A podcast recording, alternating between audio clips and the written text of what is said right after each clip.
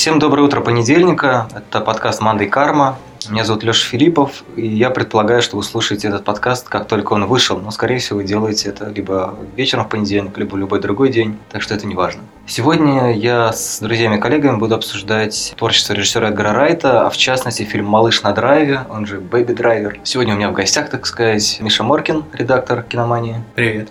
И редактор культуры в бюро 24 на 7 Филипп Уячич. Всем привет. Вот, я думаю, что есть смысл поговорить про всю биографию Эдгара Райта, потому что «Малыш на драйве», с одной стороны, довольно характерна для него картина, с другой она несколько отличается от всего, что он делал раньше. Насколько правдиво это мое впечатление, мы обсудим. И пойдем просто по хронологии, начиная с самой первой картины, которая называется «Пригоршня пальцев». Это дешевый, снятый за 15 тысяч долларов, если я не путаю, вестерн. Вернее, пародия на вестерн. Из названия можно догадаться, что это пародия на пригоршню, за пригоршню динамита Серджио Леона, которую Эдгар Райт снял на деньги, которые ему дал знакомый с радиостанции, получивший наследство. Такой немножко троп из э, приключенческой литературы какой-то. Человек получил наследство и на эти деньги решил снять кино. Фишка в том, что Эдгару Райту тогда было 20 лет, 94 э, год, и вдруг неожиданно к нему приходит да, с таким предложением, но приходит к нему с таким предложением не просто так. Уже к тому времени Райт снял достаточно большое количество разных короткометражек. С 14 лет он снимал все, что движется. Точнее, он снимал пародии на разные жанры, в частности, на «Грязного Гарри» и другие известные жанровые истории. Выигрывал на каких-то конкурсах любительских фильмов, получал за это деньги и на полученные небольшие суммы снимал новые фильмы. И, ну, довольно логично, наверное, что человек, который завелся некоторые суммы денег, видимо, хотел как-то с пользой их применить, он обратился к э, молодому, длинноволосому и тогда еще не, не бородатому Эдгару Райту с предложением такого капиталовложения. В принципе, несмотря на то, что Райт остался очень недоволен этой работой, уже на ней можно увидеть, насколько у него все-таки есть некоторый врожденный или, может быть, выученный в процессе киносмотрения дар визуального. Ну, как мы знаем, все, все те, кто увидели хотя бы один фильм Райта, в принципе, одна из его главных фишек – это умение делать классные визуальные гэги. И вот на пригоршне пальцев прекрасно видно, как этот почерк у него он был сформирован уже тогда. Может быть, не так изобретательно, где-то это выглядело более наивно, где-то еще и дешево за счет того, что все-таки бюджет был ну, довольно-таки скромный. Но есть ощущение, что Эдгар Райт 20 лет, в принципе, был человеком, которому с э, небес упала тетрадь гэгов, гэг-ноут, как Death Note. И он каким-то невероятным образом умудрялся превращать сюжетные ходы в классные и смешные скетчи, в которых, с одной стороны, просматривалась любовь к вестерну, в частности, фильмов, Леона с Истудом. А с другой стороны, там мой довольно мощная абсурдистская традиция сериалов Монти Пайтона комедийных. И в частности, мы видим там главного героя, которого, естественно, зовут Безымянный, такой очень строгий юноша, не расстающийся с э, сигаретой, или даже не сигаретой, он не расстается с чем-то типа, типа сигарилы. И он приезжает в город, где начинает охоту э, за таинственным человеком в черном. Ну, в общем, сюжет более-менее похож на то, что было у Серджио Леона в «За пригоршню динамита». Ну, с огромным количеством утрирований. И главное то, что там Райт постоянно делает забавные лирические отступления. Например, в какой-то момент меткий выстрел главного героя приводит к тому, что в кадре оказывается ведущий спортивной передачи, который предлагает посмотреть повтор этого замечательного момента. Или в другой сцене звукорежиссер бежит рядом с актером, или машина проезжает в кадре. То есть Райт, снимая вестерн, он снимает вестерн не на голубом глазу, а он снимает вестерн в английской глубинке. То есть, в принципе, Эдгар Райт уже в теглайне заявляет о том, что все это иронично, потому что это типа лучший вестерн, снятый в графстве Сомерсет. Но, судя по всему, это первый и единственный вестерн, поэтому, естественно, лучший. Вот. И, ну, это довольно странное кино, которое высмеивает и вестерн-тропы, и стебется над э, образом крутого ковбоя, да, который, которого играет, понятно, ровесник Райта, скорее всего, ну, или тоже молодой человек. И, ну, мне кажется, такой самоиронии, такому чувству юмора можно было позавидовать уже тогда. Это реально, ну, понятно, любительское кино, но там чувствовалось все то, за что мы любим Райта теперь. А, собственно, когда я говорил про влияние Монти Пайтона, если помнишь, там уже есть знаменитая сцена, открывающая Монти Пайтон в поисках священного Грааля, когда передвижение на лошади симулировалось при помощи двух половинок кокоса. Эдгара Райта немножко другая фишка, у него главный герой скачет на лошади, которая представляет себя палку с лошадиной головой. И когда бессердечный человек в черном убивает его лошадь, проносится музыкальный клип, в котором он вспоминает лучшие моменты своей жизни с этой лошадью, в том числе там есть постельная сцена. И он поет песню любви к своей верной спутнице. Практически все, что есть в этом фильме, так или иначе потом будет всплывать в других его картинах. После «Пригоршни пальцев», которую Райт предпочел забыть, как страшный сон, его заметили на телеканале Paramount Comedy британском. и пригласили снимать сериал «Психушка», по-моему, в котором главную роль играл Саймон Пэк. Там вышло всего 6 серий, там как-то что-то все так пошло вот так вот так. Но зато они подружились с Пегом, ну не то, что подружились, они познакомились с Пегом. И когда Саймон Пэг с Джессикой Хайнс э, придумали Spaced, или долбанутые, или разделяющие пространство, как еще нас его называли. Вот, они позвали Эдгара Райта, и когда он начал носить какие-то правки в сериал, они такие, блин, он такой классный, сказал Пэк, что я готов с ним работать всю жизнь. Вот, и так э, они подружились. Не знаю, вы видели все Spaced? Я не видел Spaced. Не видел. Правда, уже подзабыл. Ну, я видел только первый сезон, и для меня это стало немножко открытием, честно говоря. Ну, потому что я всегда думал, что Space, ну, это типа вот Эдгар Райт, молодой, подающий надежду постановщик, тренируется на кошках при помощи британского ситкома. Вот, а по-моему, там немножко по-другому. Ну, вот что ты про него помнишь, Миша? Ну, в принципе, там уже было все, что есть зомби по имени Шон, просто разбитое на такие 20-минутные выпуски. По-моему, там два сезона они сняли. Угу. Но там было гораздо больше персонажей, чем обычно есть. Во всяком случае, им всем было уделено достаточно много времени. Ну, потому что это не его, сценарий все-таки. Поэтому... Нет, не участвовал. он вносил какие-то поправки, но по большому счету вот Джессика Хайнс с э, Саймоном Пегом все это написали. Там, я так понимаю, очень много было из личной жизни Пега, потому что он расстался с девушкой, благодаря которой он познакомился с Ником Фростом, собственно. У меня на самом деле тогда вопрос с позиции человека, который не смотрел сериал, насколько чувствуется почерк именно Райта, потому что в сериалах обычно значение режиссера все же принижается, и Мгм. мы обычно не видим почерк режиссера. Там Винченцо Натали снимал э, некоторые серии Ганнибала, если не ошибаюсь, но как Мгм. бы это не особо чувствуется. Ну, тут, по-моему, он все серии сам снимал, поэтому Да.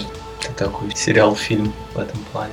Но, наверное, это действительно с сценарной точки зрения Винчрайтовский проект. Ну, он немножко отличается в том плане, да, что там больше э, характерных персонажей. Ну, в том числе, там, например, Ника Фроста добавили просто потому, что у него было смешное амплуа, типа такого английского патриота, который помешан на оружии. Это просто образ, в котором он какие-то смешные байки рассказывал Пегу ну, после работы.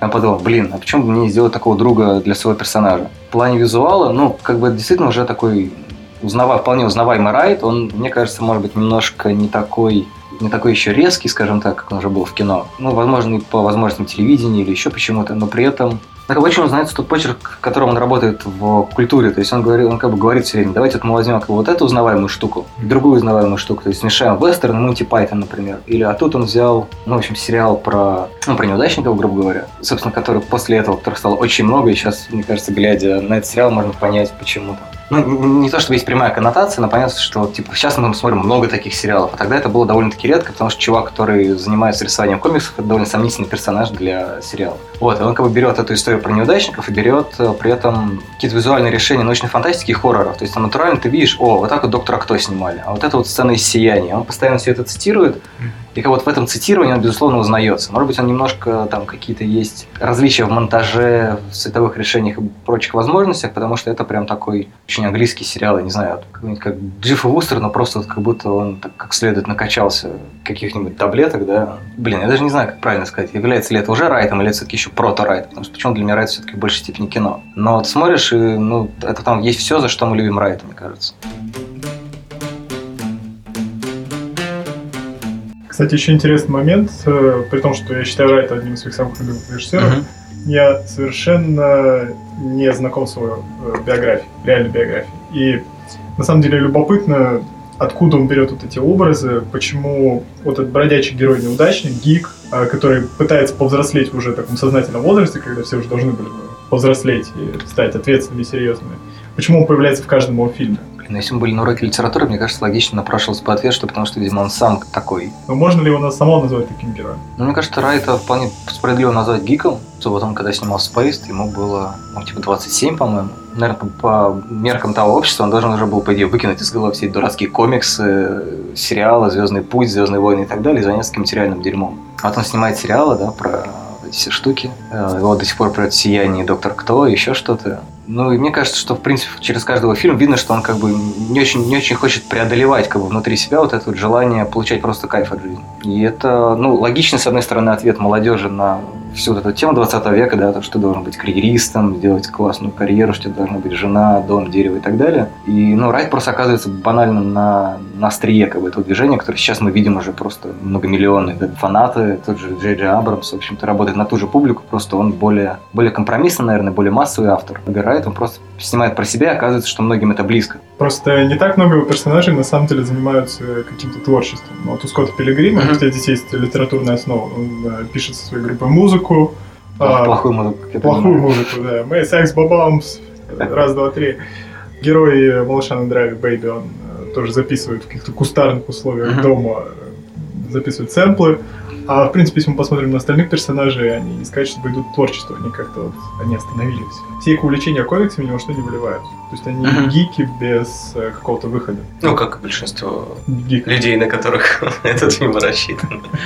Ну, кстати, интересно, ты сейчас перечислил персонажей, я понял, что в основном персонажи, которые занимаются творчеством, как ни парадоксально, это персонажи, которые в основном были написаны Райтом практически в одиночку. Та же трилогия Корнета, там как раз все персонажи не творческие. Только Райт вместе, по-моему, писали все время, Фрост, наверное, не был причастен. Просто вот они занимаются именно вот этим серьезным дерьмом. Они Мгм. полицейские. Это Шон работает в магазине по продаже бытовой техники. Да-да-да. Собственно, только Гарри Кинг из World's End Не делает не ничего. делает ничего. Он просто прожигатель жизни, хотя у него есть множество успешных друзей, которые уже как раз устроились на взрослую работу. Ну, Серьезно. как, как успешно? Это просто люди, которые хороши в том, чтобы быть такими, как, какими им навязывает общество. То есть это, ну, понятно, мне кажется, для любого интересующегося гик-культурой, даже, возможно, для любого современного человека, понятный конфликт, потому что, с одной стороны, ты хочешь э, ну, нормально жить, да, то есть, соответственно, должен иметь нормальную работу, да, там, ходить в красном галстуке и продавать людям какую-то бытовую технику или охранять закон. А с другой стороны, ну, как бы ты хочешь на выпить пивка, поиграть PlayStation, э, послушать какие-нибудь пластинки, у тебя как бы есть увлечения, которые почему-то обществом считаются стыдными, там, типа, устаревшими или детскими и так далее. Вся история Райта, общем, связ- ну, связана с тем, что он пытается как бы, найти баланс между этим, понять, как вот жить с э, вот этим увлечением, при этом не быть каким-то инфантильным дерьмом, как Скотт Пилигрим. Поэтому все фильмы, кроме «Малыш на драйве», он пытался найти ответ на этот вопрос. Даже не то, что пытался, он довольно четко, мне кажется, дает в разных ситуациях ответ на этот вопрос. То есть, если вот мы сейчас перейдем к зомби по имени Шон, то он там отвечает, что типа, ну окей, надо немножко все-таки повзрослеть, чувак. То есть, если ты не хочешь э, вырасти одиноким, скучным чуваком, который сидит у тебя в сарае и играет в приставку, то, наверное, тебе нужно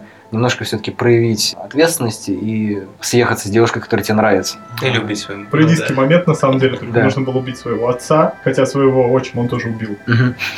Ну, в некотором Да. смысле. Пока мы не перешли, на самом деле, к конкретике, ну, понятно, что каждый фильм Райта, он э, взрослений, и, что интересно, он каждого из своих персонажей ведет к этому взрослению. То есть э, заканчивает, не то чтобы заканчивать с видеоиграми, понятно, видеоигры начинают просачиваться в жизнь. Все, Мгм. все вот эти гик-увлечения главных героев, они становятся их жизнью. Нападают инопланетяне, случается зомби-апокалипсис, они попадают в гик-ситуации. Ну или живешь в виде какой-то видеоигры, борешься с бывшими, как с какими-то боссами, а, и либо ты возишь грабителей с, с ограблений. Тоже это все построено как видеоигра. Это здорово. Но потом наступает взрослая жизнь, музыка замолкает, видеоигра заканчивается, зомби уходят, персонаж взрослеет. Это всегда появляется. И мне кажется, вот пару передач назад речь шла про Софию Копполу. И мне кажется, Райт в этом плане некий антагонист Софии Копполы, э, совершенно противоположный по своим установкам режиссер, поскольку он видит необходимость взросления своих персонажей, а Коппола, наоборот, старается их как можно чаще оставлять в этом юном возрасте. Значит, вот, мне кажется, в мире Копполы как раз э, взросление и взрослая жизнь — это зло. Девственницы самоубийцы, они кончают жизнь самоубийством, потому что видят, насколько скучная жизнь их ждет в дальнейшем. Просто вставлены вот эти монологи взрослых персонажей. Да-да-да. А Мария Антуанетт э, живет внутри каких-то постоянных вечеринок, э, не хочет править, э, не хочет становиться императрицей. И в конце концов у нее совершенно инфантильный вывод, когда страна находится уже на каком-то краю, она говорит, ну, раз у вас нет еды, надо есть пирожные. Только, не знаю, если тебе 15 лет, ты можешь такое сказать. А Райт, э, что мне нравится, он как раз видит вот этот выход для каждого гика. Гик должен повзрослеть, и все это должно стать просто увлечением. И даже если он там не должен забить на эти увлечения, Мгм. он э, должен принять ответственность. Для меня взрослая жизнь это в первую очередь ответственность, и это положительное явление. Несмотря на то, что его как раз серьезные персонажи, они в основном чертовски скучные ребята, а как раз эти бывшие гики, которые повзрослели и научились э, быть ответственными, они положительные ребята. И они как раз приходят обычно к счастливому концу. Мне кажется, ну, это действительно ведь рано или поздно вынужден повзрослеть. Да никак, ты, конечно, теоретически можешь повзрос... не, не взрослеть, да, а как бы формально выполнять функции взрослого, скажем так, но если ты не примешь какие-то вещи, да, э, не убьешь, как в зоне помешан, влияние, родительское влияние на себя, да, и не, да, не примешь э, управление своей жизнью в свои руки, да, постоянно будешь как бы зависеть от каких-то этих внешних факторов, пока ты не, не сможешь перехитрить вот эту систему, которая тебе навязывает какие-то определенные вещи, и встроиться в нее таким образом, чтобы ты все-таки сохранил что-то из того, что для тебя дорого, наиболее дорого. И при этом все-таки ты не был абсолютно уж пассивен. То есть он буквально находит все время выход не, не просто в этом очень взрослой позиции, типа, ну, малыш, взрослей, найди работу и так далее. А как бы у тебя уже есть работа, но то есть взросление, оно несколько сложнее. Вот Райт, наверное, идеальный певец просто взросления, которое которое понятно людям, которые не понимают, что такое взросление. Вот, что, что такое взрослая жизнь? Это тоже классный вопрос, который он задает в каждом своем фильме. Что это такое? Ты можешь снимать квартиру, как Скотт Пилигрим, да? Тот же герой, тот, тот же шоу. У тебя может быть квартира, у тебя может, быть машина и так далее, но при этом и работа, и отношения, и все, но при этом ты не взрослый. Хотя у тебя есть все атрибуты взрослого человека. Логичный ответ на этот вопрос, что, типа, наверное, все-таки взрослый – это, да, ответственность, Мне, кстати, не кажется, что в типа крутых легавых была тема взросления. Она была. Да. Потому что там, по-моему, наоборот, герой Саймон Пега отрицал в себе всю расслабленную Ну, часть, отрицал кино, ссылки, и Мгм. они Фрост, наоборот, его все время к этому выводил, и ну, к концу фильма, наоборот, по-моему, только как раз расслабился и нашел себе вот ребенка. Но мне кажется, что как раз э, вечное напряжение это как раз и есть атрибутика взрослого человека. То есть ты можешь. Ну, да, может быть, он там. Ну, там как обратное, как будто вот это. есть. Да, да, да. Он, пока, он показывает как раз то, что можно, конечно, быть очень ответственным, но при этом твоя жизнь будет состоять просто дневник камня в лесу. То есть ты постоянно будешь делать какие-то вот вещи, которые типа на нужно сделать, и ты абсолютно не будешь жить для себя. Жить не для себя тоже сомнительная концепция жизни. И типа «Крутые легавые» на самом деле очень нетипичный фильм, а, потому что вот всегда в центре фильма у Райта, в центре сюжета находится герой-инфантил. Здесь э, герой, с которым мы себя ассоциируем, Энгл, он наоборот, он сталкивается с героем инфантилом. По идее, если бы это был бы обычный фильм Райта, главным героем был бы персонаж Ника Фроста. Сейчас не помню, как его зовут. А здесь мы все воспринимаем с позиции Энгла, гиперответственного, собранного, который не позволяет себе э, жить на драйве, не позволяет себе никакого угара. Но, э, что интересно, как раз герой Фроста, при том, что он такой инфантильный и, общем-то, прожигатель жизни, при том, что у него чертовски, опять же, у него все есть атрибуты взрослой жизни, он работает на одной из самых важных э, работ в мире. А самое смешное, что он втягивает э, персонажа Пега в свой мир, потому что финальная сцена, как построенная просто по всем законам вот э, олдскульного кино Прокопа, получается, что, несмотря на всю свою гиперответственность, персонаж Пега все равно втягивается в этот мир. Он все равно становится героем боевика. Хотя, казалось бы, он всю жизнь отрицал это. Он не смотрел на гребень волны, э, для него все эти отсылки, аллюзии, это какой-то иной мир. Но при этом он все равно в него проваливается. Не персонаж Ника просто попадает э, в мир Ага. ответственности, который представляет свой персонаж Саймона Пека. Все происходит наоборот. А, Но при этом, э, что важно, между ними происходит какой-то обмен. Соответственно, герой э, Фроста становится ответственнее, взрослее. То есть вот эта тема взросления Райта, который есть в каждом его фильме. А персонаж Пега, наоборот, становится чуть-чуть инфантильнее, позволяет тут как раз и немного драйва и угара, который необходимо чувствовать каждому взрослому человеку.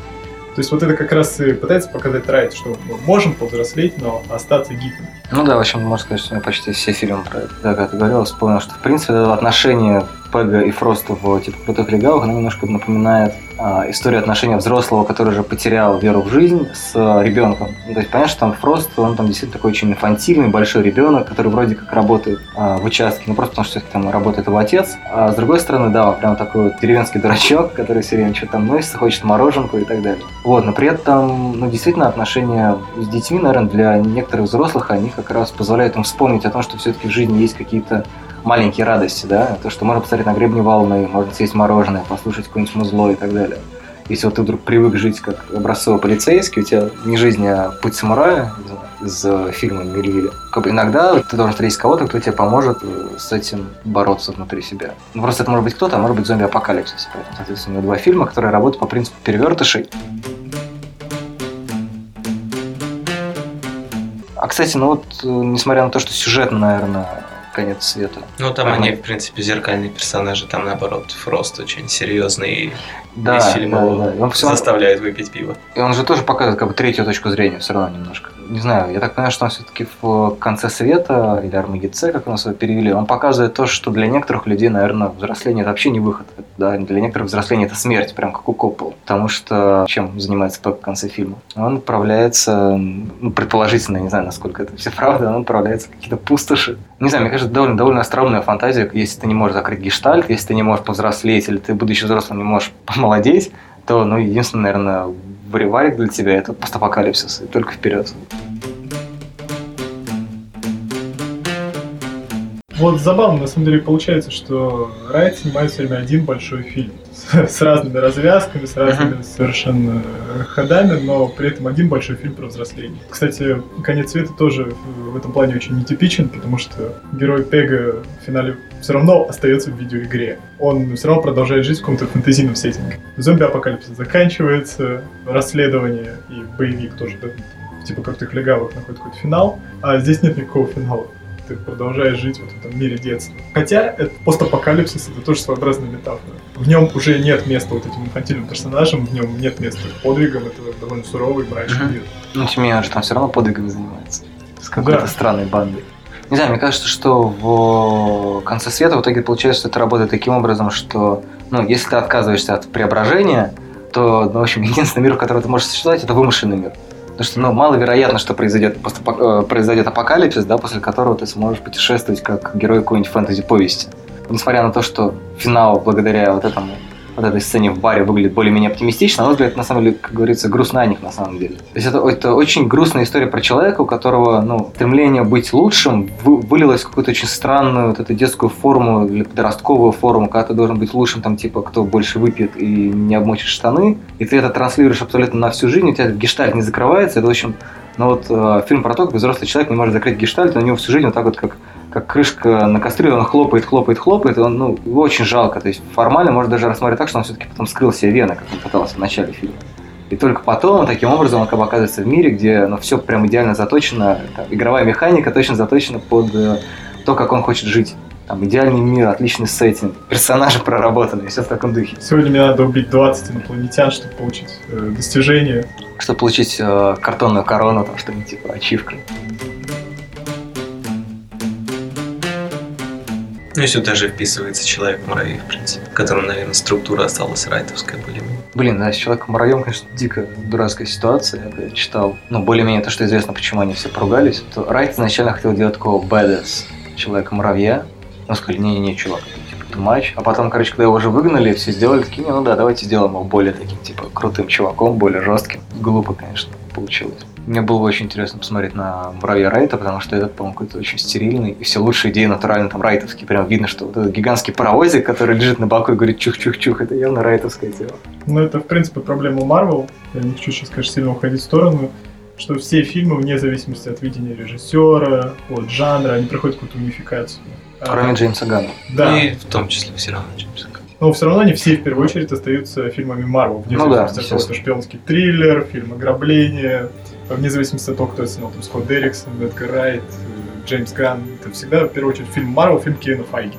И с этим ничего нельзя сделать. Поэтому, по-своему, хорошо, что в фильмографии Райта не появился такой унифицированный фильм, в котором Райта довольно мало. То есть мы бы смотрели и говорили, вот так, вот в этом эпизоде, ну, точно Райт. Вот. А в этом, а все остальное Файги. Нет, мы вот, как фанаты Райта или просто почитатели его таланта, не собираемся признавать две трети фильма. Но мне кажется, кстати, это вызывает дикое уважение, что Райт все-таки нашел себе силы отказаться от этого. Потому что вот глядя, например, на Warcraft, да, в котором явно Данкан Джонс тоже, ну, несмотря на то, что он многое там сделал, все равно там был дикий контроль со стороны Blizzard, да, то, что они там могли наложить вето на все что угодно. И ты понимаешь, что это, в принципе, ну, не то, что прям очень плохое кино, но оно дико компромиссное. А смотреть на компромиссного хорошего режиссера всегда немножко обидно. То есть понятно, что он такой оскопленный вариант. И то, что Райт нашел себе силы отказаться от этого, точно так же, как может любой режиссер, я думаю, в какой-то момент просто спрыгнуть в проекта, который пошел неправильно. Ну, если он, конечно, уже не почти закончил его там в конце. Хотя вот Роман Волобуев смог. Ну ладно. Это, конечно, вызывает огромное уважение. Как бы то, что у Райта вся, вся фильмография непроходная, да, то, что он в каждом фильме умудряется делать какие-то свои штуки оставаться верен себе, да, можно, конечно, рассуждать о том, что это все у него как повторяется из раза в раз, но я бы не сказал, что он снимает один и тот же фильм, он снимает как бы куски некоторого одного, э, одного общего фильма, который в итоге все посвящены взрослению, это какие-то разные вещи. Такое ощущение, что он сейчас нас снимет еще один или два фильма, они объединятся в какой-нибудь тессеракт, и что-нибудь чудесное в мире произойдет, и действительно вся жизнь на Земле превратится в компьютерную игру. Мне интересно, что он будет делать лет через 20, потому что ему явно пора как-то меняться или придется меняться. Я не уверен, может ли он меняться при этом. Вот, кстати, интересный момент. Во многих рецензиях э, на «Малыша на драйве» все пишут «Эдгар Райт повзрослел». Это, кстати, по полная чушь. Мне кажется, как раз самый детский его фильм. Ну, видимо, потому что в нем появилась э, кровь, жестокость, и он с, э, подходит там к была, теме... Там была кровь? Ну, там была кровь, довольно много. И он подходит к криминальной теме в этот раз, как будто это реально криминальный мир, а не боевик, как это было в типа крутых легавых когда нам не показывают это киношно, а вполне, ну, по меркам Райта это даже можно назвать реалистичным. Да. И мне кажется, что он при этом пытается делать реалистично, но при этом его подход остается таким же совершенно, как был раньше. И здесь некоторое несоответствие появляется. Стилистически это типичный фильм Райта, но при этом по настроению он гораздо более серьезный. Горы, насилие здесь менее смешное. Ну, смешное, но менее смешное, чем в предыдущих фильмах, где это, в принципе, было вызвано для смеха. То есть там когда кусок церкви mm-hmm. падает человеку, голову разрывает, или Тимоти Далтон напарывается подбородком на какое-то острие и так далее. То здесь как бы смертей смешных практически нет, но сняты они все равно тем же способом, и это слегка режет глаз, такое впечатление создается, что он просто по-другому как-то не умеет. Не знаю, я вообще, ну, «Малыш на драйве» я воспринимаю как вот такой, ну, наиболее, наверное, фантильный фильм, несмотря на то, что, да, может быть, он сейчас я вспоминаю, но там есть действительно ближе к финалу, он когда становится такой, типа, прям очень мрачный, да, и Джон Хэм там дает прям настоящую трагедию, но при этом, ну как, ну вот мне кажется, такая же проблема была, допустим, с Логаном, ну, то есть, когда Логан из-за того, что он, типа, есть такой очень насупленный, с кровищей и так далее, его считают взрослым, но как бы главная, как бы, фишка про взрослость в том, что кровь, мат и оголенка – это не признак взрослости, это как раз очень подростковая, такая подростковая замануха. И Райт, который начинает с такого прям чистого, чистого детского экшена, да, абсолютно мюзикального, да, то есть у него всегда была страсть к мюзиклу та сцена, когда малыш сначала едет на машине, а потом идет за, за кофе. Такие абсолютно сцены из мюзиклов. Понятно, что это, в принципе, он наконец-то оказался в Америке и может снимать то, к чему он всю жизнь отсылал. То есть для него это, в принципе, на мой взгляд, такая реализация мечты. И если брать проработку персонажей, то они все, в общем-то, состоят примерно ну, из двух палочек. Мы про них все прекрасно понимаем. Они не то чтобы плоские, они просто характерные, да, но очень колоритные, но, в принципе, у них у всех ну, есть некоторый набор, набор довольно таких поверхностных характеристик. То есть, в сравнении с другими фильмами Райта, как раз таки это наиболее, наверное, плоское его кино, и наиболее простое. Как бы его месседж как раз таки более простой, чем раньше. То есть, на мой взгляд, идея о том, что, типа, повзрослее, но не вот этом э, отеческом похлопывании по плечу, а в том, как он формулирует Шоне, или, типа, чувак, ты можешь себя немножко попустить, как в, типа, крутых легавых, это все-таки более содержательный месседж, чем вот этот полный надежды в глазах, который был в «Малыше на драйве». И при этом я это связываю с тем, что он э, в конце света все-таки действительно э, настолько как прикоснулся к этому вот своему страху никогда не повзрослеть, он, я думаю, что все-таки поэтому он и снимает об этом, ну, как, как триггер снимает про свои страхи, а Эдгар Райт снимает про свои. Но просто у триггера там страхи, что он когда-нибудь будет убить женщину или, не знаю, или проснется, а мира не будет за окном.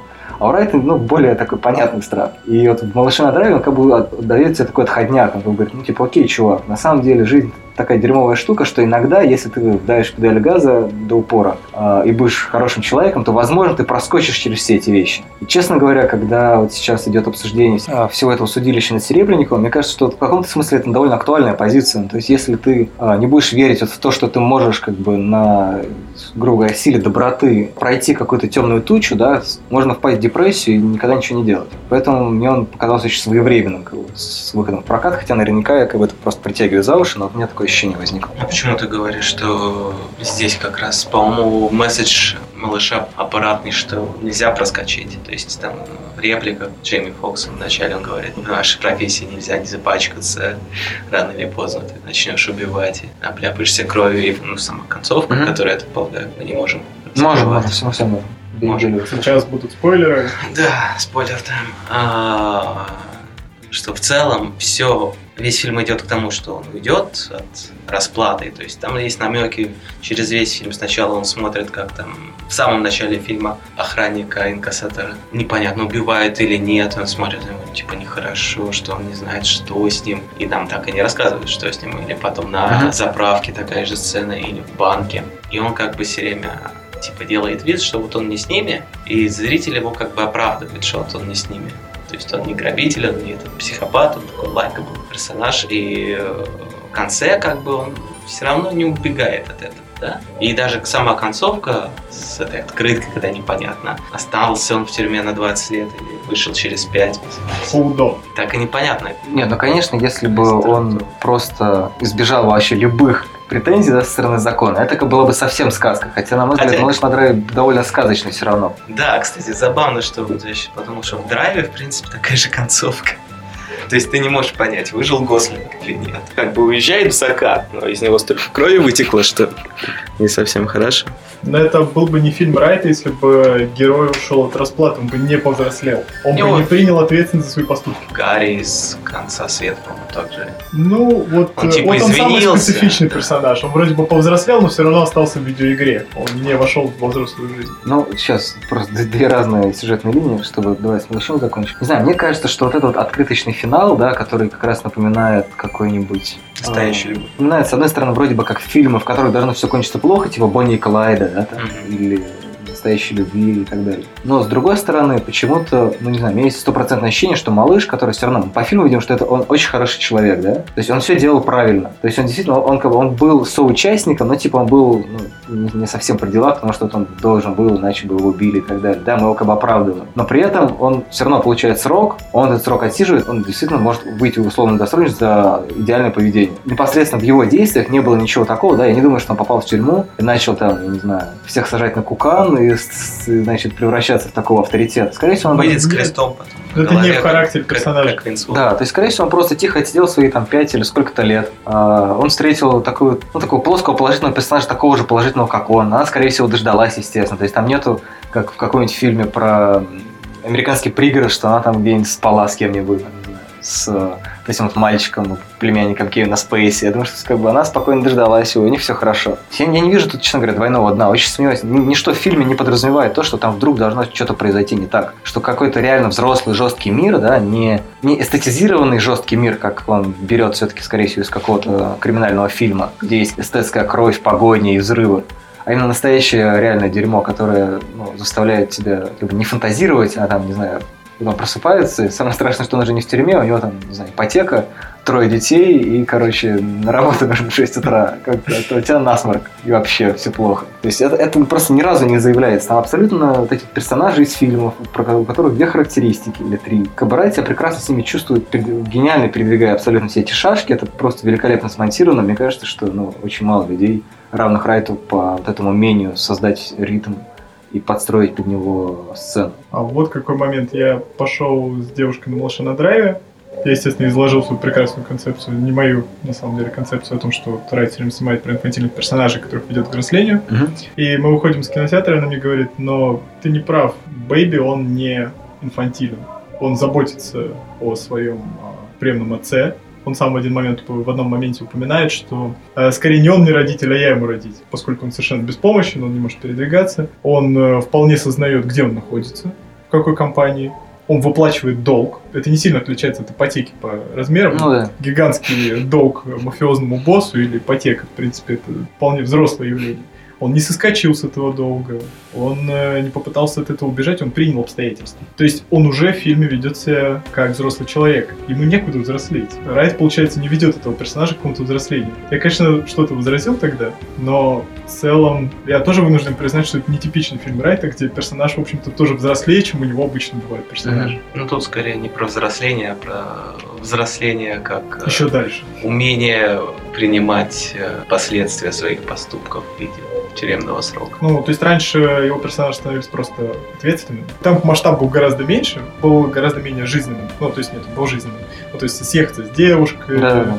э, понять, что как-то не круто, когда там 30-летний мужик э, играет в игровой автомат и таскается по барам, пытаясь там закрыть какие-то гештальты молодости. Здесь герой по факту просто принимает ответственность за то, что он делает, плачутся счета. Но при этом он, наоборот, опять же, хочет, какая у него цель вместе с его девушкой.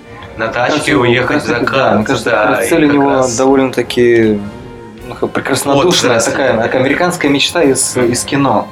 То есть, э, наверное, фишка малыша в том, что он взрослый ребенок, скажем так. То есть, вот есть э, дети, да, у которых, ну, вот в фильмах это, например, может быть ребенок, у которого отец алкоголик, да, вот он вынужден принимать решения, да, или как э, это, Натали Портман в Леоне, которая повзрослела ну, под давлением обстоятельств. Вот он точно так же под давлением обстоятельств он вынужден принимать. Возможно, его как бы закалило то, что он вынужден был, попавшись на довольно дурацкой попытке ограбления, он вынужден в итоге катать этих людей. И все равно в нем вот эта вот некоторая детская непосредственность сохраняется. То есть, возможно, он инфантилен. Вернее, да, возможно, инфантилен не совсем правильное слово, но как бы там все равно есть размышления о том, что такое детское, а что такое взрослое.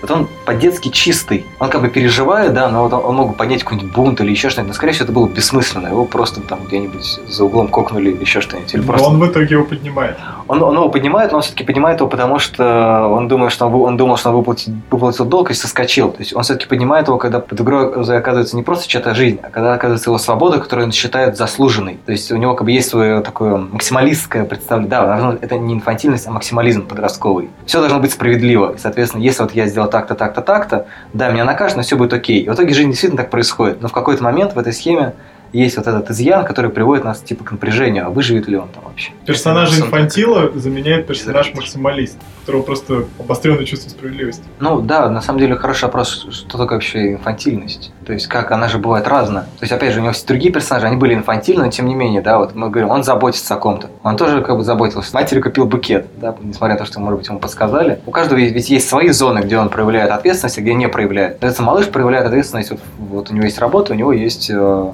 родственник, с которым он живет. Давайте посмотрим на это так. А мог, бы, мог ли он не проявлять ответственность? То есть он живет с э, слабослышащим э, мужчиной-афроамериканцем, который, видимо, какое-то время его воспитывал, а сейчас уже ничего не может делать. И если он инфантильно не будет ничего делать, они просто умрут с голоду. Ну, у него не слишком большой выбор для того, чтобы не взрослеть.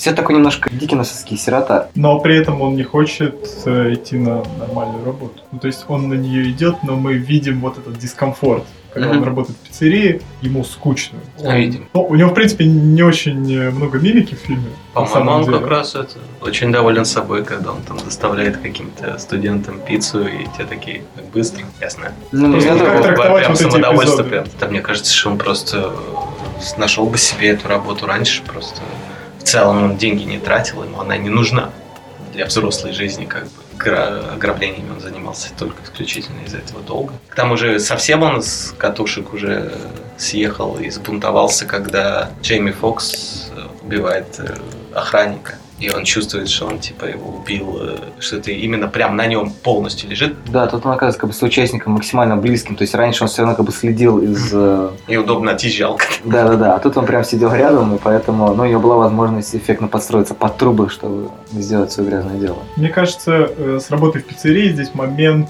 чисто монтажный.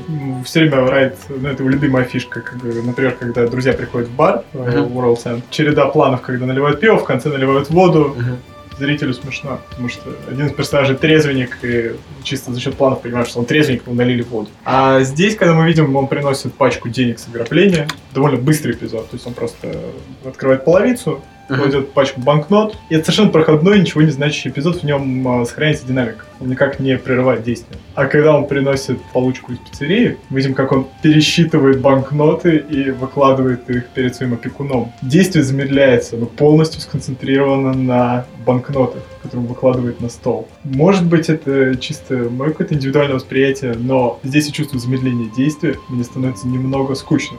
И Здесь, мне кажется, Райт как раз пытается показать, что и малышу в этой ситуации скучно. Вот человек, который привык не останавливаться, делать все на ходу, на бегу, который просто бросает пачку банкнот под половицу и идет готовить обед. А здесь он стоит и пересчитывает. Он впервые вынужден пересчитывать деньги за весь фильм.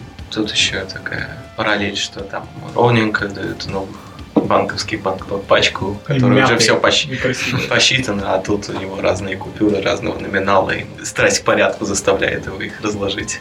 Ну, как бы малышу же на самом деле нравится ограбление. Ему не нравится сами ограбления, ему нравится эта вот гонка, да, это максимальный адреналин, который ты, ну, можешь получить, даже ты не можешь его получить в каких-нибудь подпольных гонках, да, Потому что за тобой там не гонятся полицейские, там просто другие же, такие же гонщики. А это, ну, как бы это максимальный кинематографический адреналин, который ты можешь получить. А он понимает, что он все-таки, ну, не то чтобы гик, да, но это человек, который, э, ну, эскапист. То есть он, для него это в большей степени мир музыки, но гонки для него тоже это как побег от реальности. Он живет, значит, ну, фиговый телек, да, у него появляется куча денег, которые ему, в общем-то, не очень понятно, зачем нужны. Мы не видим, как он их тратит. У него э, целая коллекция айподов, которые явно взялись... Может быть, кстати, да. Из магазина. А, и вот это тоже очень э, важный и смешной момент, э, когда, по-моему, герой Джо Бернтелл сбивает с него очки, он тут же надевает новые. Да-да-да. То есть у него не просто коллекция айподов с собой, у него есть еще одни очки. Вот это, кстати, кстати, довольно инфантильная, по-моему, черта. Он не считает деньги, у него много одинаковых, однотипных девайсов, но то есть он все равно, это такая немножко скот пилигримистость, да, ну то есть как будто у тебя много классных футболок с принтами, а у него много разных очков. То есть он принципе, а, в фильме довольно маленькая роль отводится деньгам, да, он бросает, они просто ну, участвуют там как некоторый монтажный момент. То есть у него нету какого-то серьезного отношения к деньгам, он осознает, что такое деньги, как раз когда он получает нормальную человеческую зарплату, которая выглядит не как пачка денег, а как некоторое количество купюр, по-моему, немножко мелочи. Ну, в смысле, немножко железа. И второй момент, в общем-то, все, на что он тратит свои деньги, а тут, я не знаю, как вот, если ты сидишь дома и половину своей зарплаты просаживаешь в стиме. То есть формально, то, в принципе, точно так же ты можешь потратить деньги на кучу айподов. Но насколько это соотносится с понятием о взрослой жизни, вот это как раз классный вопрос, который тоже, в принципе, в фильмографии Райта все время ставится. Насколько твои увлечения могут ставить под сомнение какую-то твою состоятельность как личности, да, и имеет ли человек право, основываясь на этих твоих предпочтениях, какие-то выводы эти делать. То есть, возможно, ты действительно ответственный парень, как малыш, но просто, да, как бы ты платишь зарплату, тратишь на айподы. Ведь это абсурдно на да. самом деле. Раньше персонажи коллекционировали более вменяемые вещи, они коллекционировали пластинки, например. То есть это какой-то уже... Стало слишком дорого. Это легитимное увлечение, в общем-то, коллекционировать пластинки, а коллекционировать айподы и очки, это странно. Ну, очки у него не Ray-Ban все-таки, а какие-то такие обычные очки, которые, в принципе, мне кажется, просто ради визуальной шутки там, потому что одни избил надел, вторые избил надел. Мне кажется, это такой фетишизм, ну, то есть, в принципе, Райт ну, свойственен, свойственен, да. А, они там подчеркнуто старые, кажется, что это такие айподы, которые если ему, если он с 13 лет себе раз в год покупал. То как железный кулак, да, который умудрился получить первый iPod, разбился на самолете, и всю жизнь этот iPod ему служит. Но мы не говорим еще про Питера Квилла, у которого в космосе продолжает кассетник, работать да. кассетник. вообще, конечно, интересная тема, то, что сейчас важная часть ну, и супергероики, и, в принципе, большого кино вдруг стал, стал носитель.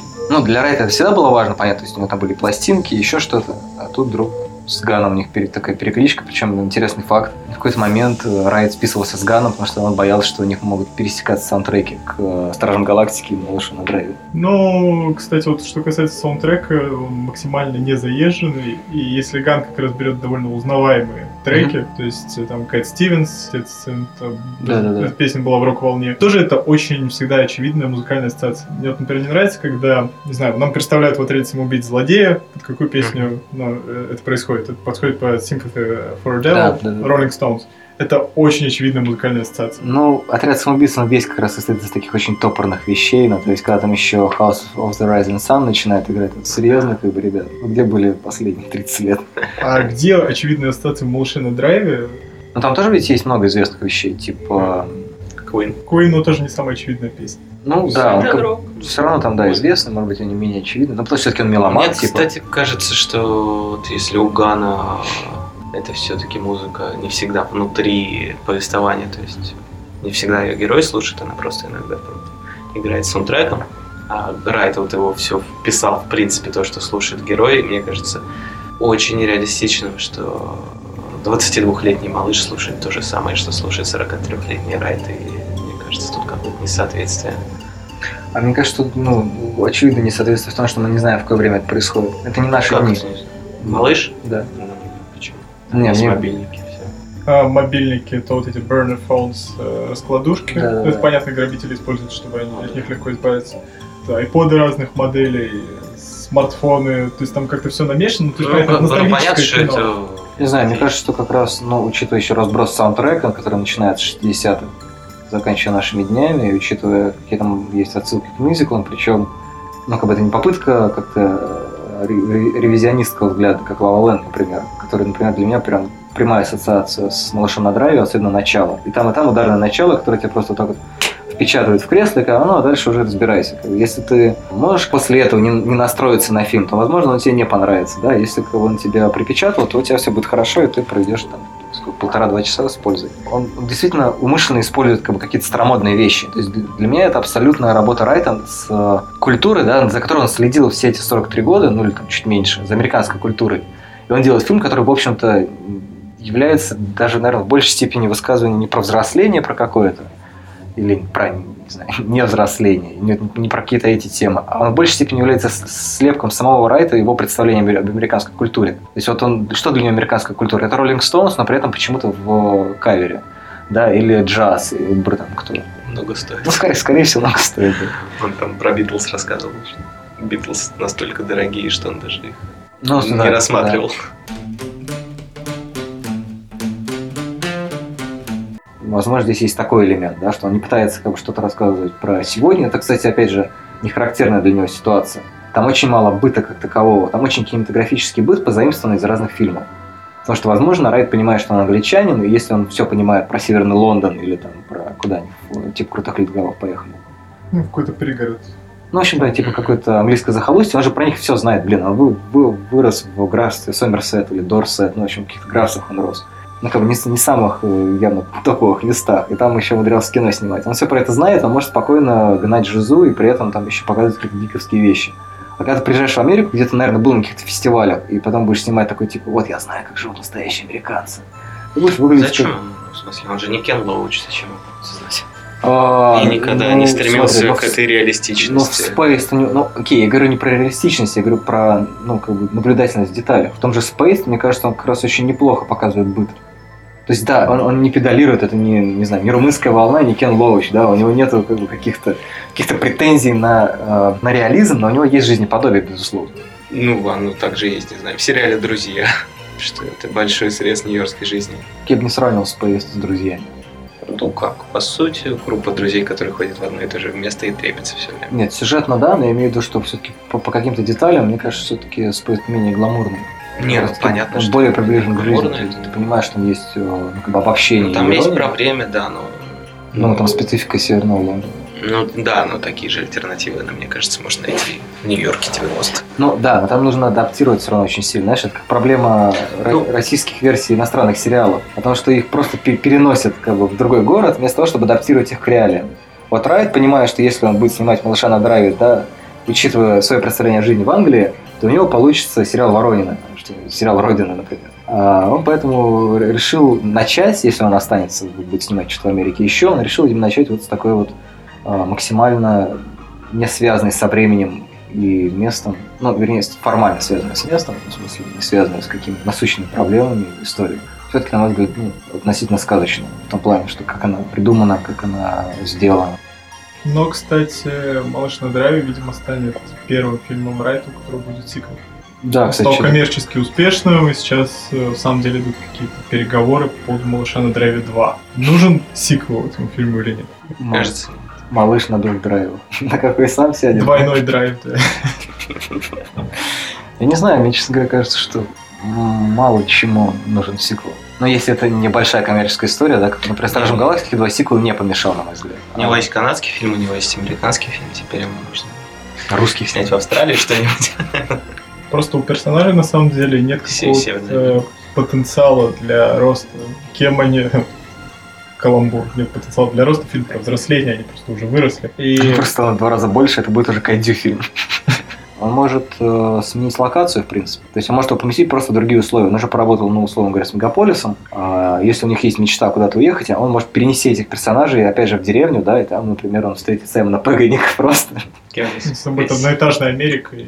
Да, и там, не знаю, они найдут ухо у себя на заднем дворе, и начнется что-нибудь. Но, конечно, тревожно, я не знаю. Мне кажется, что все-таки режиссер с ярко выраженным почерком не должны снимать сиквелы, если у них нету именно какой-то крутой идеи, ради которой они сами хотят. Ну, ну заработал он бабла, ну окей, дайте ему денег, пусть он снимет еще один офигенный фильм, как он делал в детстве. Трилогию он все равно собрал уже, не, сним, не сняв при этом ни одного сиквела, вер, вернув любимых персонажей в том или ином виде.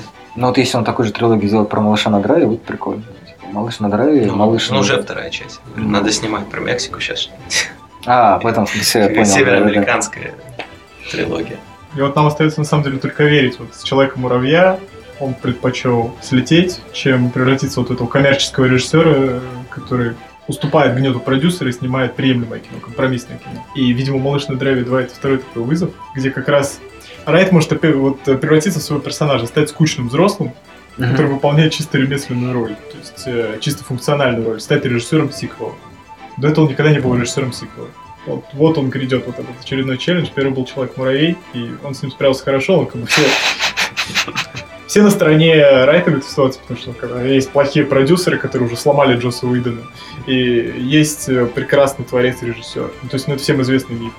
Но в этой ситуации все на стороне Райта, потому что для него это означало бы вот, стать персонажем своего фильма. Потому что Райт прав. Да, он просто прав в этой ситуации, не может быть не прав. У него как бы на роду написано быть правым. Блин, на самом деле, вот э, фильм, который реально у Райта единственный, я сейчас думаю, ну, как бы, «Зомби по имени Шон 2», ну, не вариант. Э, типа «Крутые легавые 2», ну, теоретически можно, но, опять же, им там некуда расти дальше. Конец, ну, конец света. Да, с «Конец света 2», полный конец, ну, тоже, как бы, сомнительно. Единственный фильм, который могу продолжить, и который, кстати, мы умудрились не обсудить, это «Скотт Пилигрим», потому что, ну, там же фишка, на мой взгляд, в том, что он как бы он взрослеет, но он все равно взрослеет как раз, ну, что называется, на полшишечки. То есть он как бы вот он был таким самовлюбленным юным мудаком, он им, ну, технически он все-таки им остался, но он просто некоторые вещи про себя понял. И там можно развивать эту историю и попробовать сделать сиквел. Это вот единственная, наверное, история, которую Райт действительно могла бы так сработать, но не очень понятно, зачем вам сиквел Скотта Пилигрима. Потому что даже Брайан Лео Мейли, по-моему, не додумался до такого. Но, к счастью, Скотт Пилигрим еще был не очень коммерчески успешным фильмом. Там никому даже идея не пришла в голову добавить это. У Рамоны объявляется еще семь злых бывших. На самом деле она далеко не все рассказала. Как в фильме Кевина Смита. Да. Еще один, конечно, страшный момент. Э, до меня докатилось только эхо этого скандала. А феминистки, по-моему, наехали на малыша на драйве в связи с тем, что главная героиня чисто функциональная, пустая, и это типично damsel in distress, э, и ничего с ней такого не происходит. А мне, кстати, кажется, что наоборот, она там в конце его спасает и бьет железкой Джона Хэма. Вначале, да, она пугается, но потом до нее доходит, и она очень активно его вытаскивает оттуда. Не, ну, там... но она, конечно... теста Бедель, Бетхель, Бекдал. Бекдал, да, собственно, этот фильм не проходит. Ну, там, слушай, это как в дуэлянте, да, там две, две героини всего. Одна играет такая, типа, классная чика, а вторая, типа, хорошая, порядочная девушка. Ну, как концепция того, что Райт снимает какое-то свое представление о американской культуре, она как раз объясняет это, потому что, ну, как у него герой малыш, да, с одной стороны, он довольно ответственный. С другой стороны, предположительно, его представление о жизни строится на телеке, да, он смотрит «Корпорацию монстров», и он представляет мир так, как он увидел его в кино, да, у него мечта какая, уехать далеко-далеко, да, там, и так далее, с красивой девушкой на классной быстрой машине, да, так, вполне себе мечта, которая продается по телевизору, продавалась по телевизору, окей, да. Жуткая сексистская мечта с позиции. Да, да, да, да, то есть, э, но при этом она как раз, на мой взгляд, единственное объяснение, которое у такой мечты может быть, оно как раз-таки не то, что он как бы на голубом глазу ее хочет. Это просто та мечта, как бы, которую в нее заложили. То есть он э, является абсолютно продуктом той массовой культуры, которую он потребляет, да, в музыкальном плане, в кинотеатральном плане, вернее, киносериальном плане. И, соответственно, да, какие есть, какие есть роли у женщин, именно почему я говорю, что это не современный, на мой взгляд, фильм, а который он как бы как-то размазан в пространстве там, минимум лет на 10, а то и больше. Он получает два женских образа.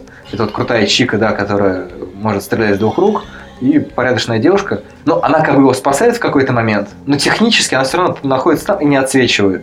И, как я понимаю, концепция как раз нормальной героини в том, что если девушка или женщина, которая фигурирует в фильме, спасает главного героя или помогает ему победить босса, да, она не становится от этого нормальным персонажем. Ну, что, в общем, логично. А она просто выполняет некоторую сценарную функцию, все равно выступает на подтанцовках. У нее нету как бы какого-то внятного своего характера, который, блин, даже есть Нет. у Лорелин, у Валерии. Ты же сам говорил, что это сказка, это типичная сказочная принцесса, а он такой. Ну, я говорю, что если, если мы принимаем эту оптику, да, то тогда это логично. Но если мы это рассматриваем как взрослое серьезное кино, то это, конечно, жуткий про и Эдгар Райт. Кто рассматривает Эдгар Райт? А? Как взрослое серьезное кино. Не, ну мы сейчас говорили о том, что там это все мрачно, и Эдгар Райт повзрослел. Если Эдгар Райт повзрослел, то у нас для, для него плохие новости, он разучился писать персонажей. На самом деле, это, в принципе, очень смешная ситуация, когда вот есть ну, вот, режиссеры гики, про которых мы говорили, там, Кевин Смит, Тарантино и так далее, а, когда к ним подходит с позиции феминизма, потому что выясняется страшная вещь, хотя, ну, по идее, всем известно, что гики ничего не понимают в женщине. Потому что... Привет, Скотт Пилигрим. Да, привет, Скотт Пилигрим. Тарантино боится сцен э, традиционного секса У него ни в одном фильме, кроме Джеки Браун, где, по-моему, сцена секса длится 3 секунды ровно. Их нет. У него все время какой-то перверсивный, странный секс, э, но при этом вот нормальных отношений между мужчиной и женщиной, вот разве что в криминальном чтиве э, Буч и его подруга, э, у него нет. Потому что Тарантино гик, и он не лезет в эту сферу. Ему страшно. Там женщины, они непонятные, странные, поэтому вот, э, нужны какие-то доступные, понятные женщины в моих фильмах, а, которые, ну вот, э, черную маму легко понять. У нее есть месть, у нее есть цель, э, она к ней движется, она от этого не становится тоже нормальным персонажем. Она машина по нашинковке противников. Но при этом ее тоже нельзя назвать вот, нормальным, полноценным персонажем. А также и Райт, он он гик, и он боится женщин. И если и когда его фильмы находят феминистки, они вот раскрывают этот секрет Полишинеля, потому что гики не понимают женщин, и начинают кричать, какой кошмар, это неполноценные, совершенно инструментальные персонажи. World End, но это такая чисто про мужскую компанию. Но там тоже ну, есть девушка, там. про которую мы знаем, что Гарри Кинг, у него, у него был быстрый секс в молодости в туалете этого самого паба, а, и все собственно, у них тоже не происходят какие-то отношения. То есть э, женщина все равно какой-то, простите, объект, с которым нужно съехаться, с которым нужно наладить отношения там в условиях э, World Нет, просто больше не про это, нет, а Spaced, в принципе, у него, у нее там ну, на равных. Space все-таки была сценаристка у Пега, да, которая, думаю, внесла определенно. Скотти Пилигрими тоже сильный женский персонаж. Нет, мне кажется, что ну, все-таки женские персонажи раньше у Райта были лучше прописаны. Типа, да, безусловно. кажется, их вообще нет. Ну, есть, там есть э, полицейская, ну, периферийный персонаж, да. Ну, во многом Райт, конечно, оправдывает то, что он в основном снимает про мужскую дружбу, да, и про какую-то такую штуку. Но при этом те женские персонажи, которые у него были до «Малыша на драйве», они все равно, ну, если они не, не проходят тест Бэгдал, они все равно, ну, более-менее объемные и харизматичные. А тут все-таки действительно два таких довольно инструментарных, еще более инструментарных, да, чем обычные персонажи. При этом, да, если откровенно говорить, то все остальные персонажи точно да. такие же, да, они, они, они опереточные. Ну, то есть это опять сказочный троп, который... Ну, да, скорее, скорее всего, поэтому, ну, понятен, да, Батхерт, который поднялся и в Америке, видимо, да, да, а, но с другой стороны, вот в таких ситуациях я всегда, конечно, призываю все-таки пытаться понять оптику фильма, да, почему так происходит. Потому что, ну да, можно, конечно, к любому фильму придираться, почему там, не знаю, нету афроамериканцев или еще кого-нибудь, но иногда, например, если это фильм про покорение Ермак, Ермаком Сибирь, наверное, это все-таки не совсем праведный гнев, и там афроамериканцев действительно быть не должно. Я не то чтобы слишком иронично отношусь к этим скандалам, но в некоторых случаях не представляется возможным воспринимать прям 100% серьезно. Блин, на самом деле, да, нам нужно уже сворачиваться, чтобы как-то красиво закончить эту мысль. А, я бы на самом деле хотел пожелать всем дико не бояться женщин и вообще не бояться, не бояться взрослеть, не бояться э, молодеть. И сцен секс. Быть взрослыми и оставаться на драйве. Пока-пока.